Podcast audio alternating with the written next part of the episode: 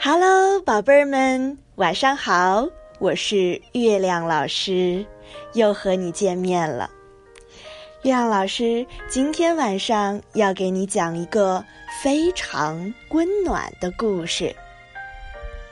小熊贝迪、弟弟、爸爸妈妈，他们一家人生活在大森林里。他们有一栋漂亮的房子。特别的幸福。小熊贝迪和弟弟一起玩儿。贝迪开着小汽车到处跑，弟弟在后边追。滴滴啵啵儿，弟弟啵啵，好开心呀！嗯，该我了，该我了！弟弟不停的喊：“不行，这是我的车。”贝迪说。哎呀，那你就让我玩会儿吧。弟弟呜呜的哭了起来。干嘛不让弟弟玩一会儿呢？妈妈批评了贝蒂。这这是我的车，再说他老是弄坏我的东西，我不想让他玩。贝迪觉得很生气，他跑了出去，重重的。摔上了门。贝迪自己先玩了一会儿，然后从窗户偷偷的往屋里瞧。他看到妈妈正在做煎饼，弟弟在旁边帮忙。贝迪想：“哼，我真是太生气了！哼，我我不想回家了。”他决定。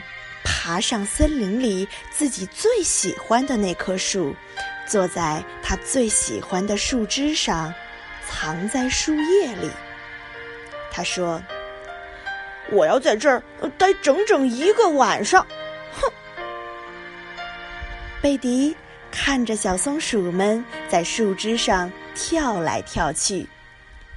忽然，有一个声音传过来。咕噜咕噜，咕噜咕噜！哇，原来是肚子叫了，它饿了。想到爸爸妈妈和弟弟可能正在吃煎饼，贝迪不由得叹了口气。要不要吃点东西啊？小松鼠过来了，给了他一些浆果。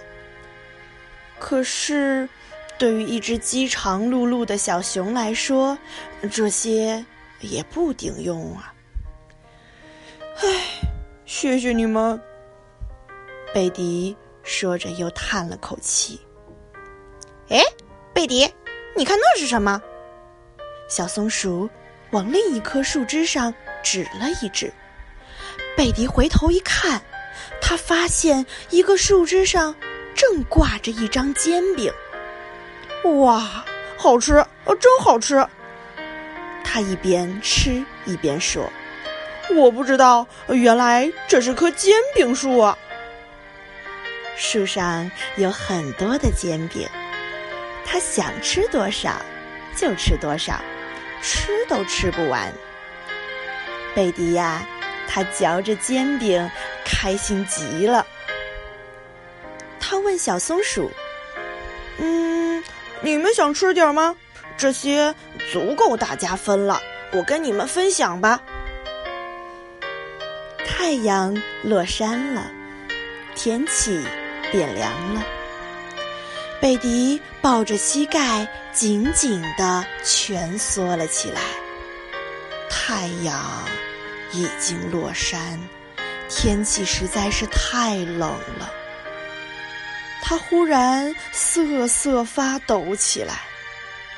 他想，妈妈和弟弟可能正在暖暖和和的烤着火呢。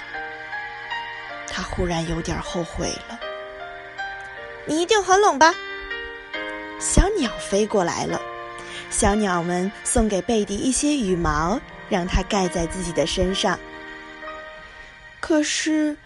对于一只瑟瑟发抖的小熊来说，这些羽毛也不顶用啊。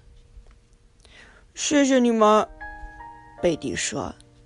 可你们瞧，我的个头比你们大很多，而且，哎，就在这个时候，贝迪又忽然发现树上正挂着一条毯子。哎，太好了，这正是我想要的。贝迪把毯子取下来，哇，这一定是一棵煎饼毯子树。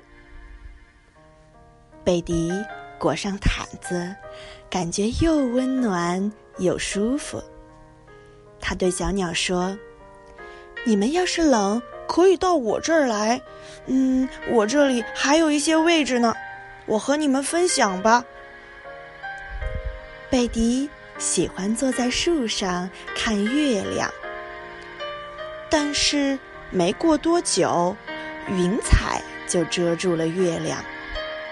贝迪觉得四周黑黑的，他有点害怕了。一群闪闪发光的萤火虫又飞到了他的身边，这让贝迪非常感动。萤火虫说。你一定感到很害怕吧？我们来照亮你。可是，嗯，对于一只怕黑的小熊来说，这些也不顶用啊。你们真好，贝蒂说。可是，哎，突然之间，四周亮了起来。树枝上居然挂着一盏明亮的灯！哇，这是一棵煎饼毯子明灯树。贝蒂说：“谁要是怕黑，就到我这儿来吧，我和你们分享。”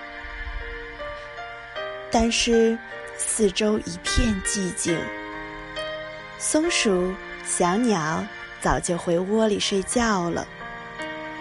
萤火虫也飞回去找妈妈了。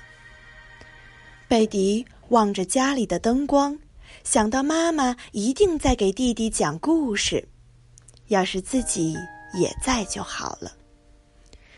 他好想给妈妈和弟弟讲讲这棵神奇的煎饼毯子明灯树，还有那些好心的小伙伴们。突然，贝迪。有了个好主意，他收拾好剩下的煎饼，带着毯子和灯，咕噜咕噜咕噜，爬下了树。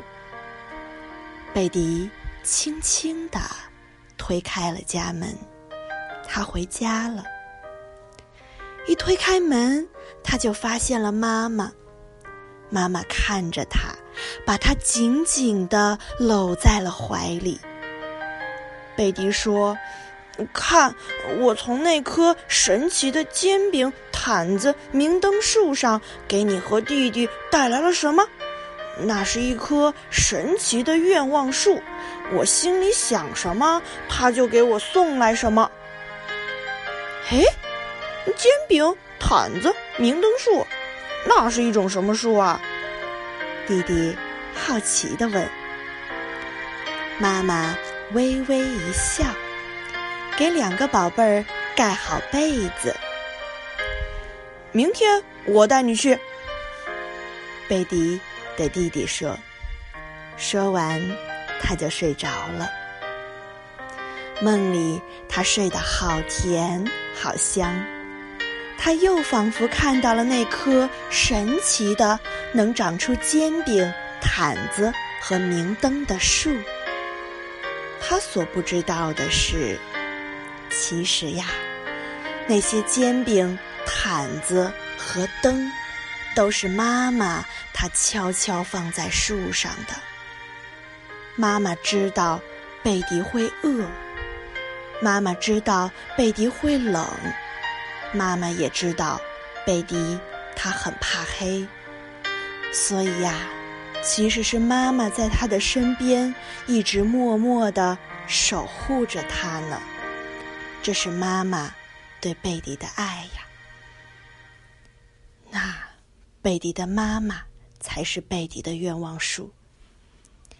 好了，宝贝儿们，今天的故事《愿望树》就给你讲完了。贝迪呀，他有点不听话，但是妈妈还是默默的爱着他。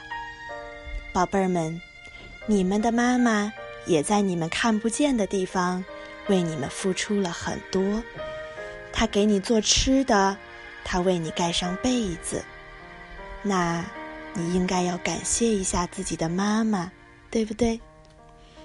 宝贝儿们，今天的故事就给你讲到这里啦。我们明天再见吧，晚安，拜拜。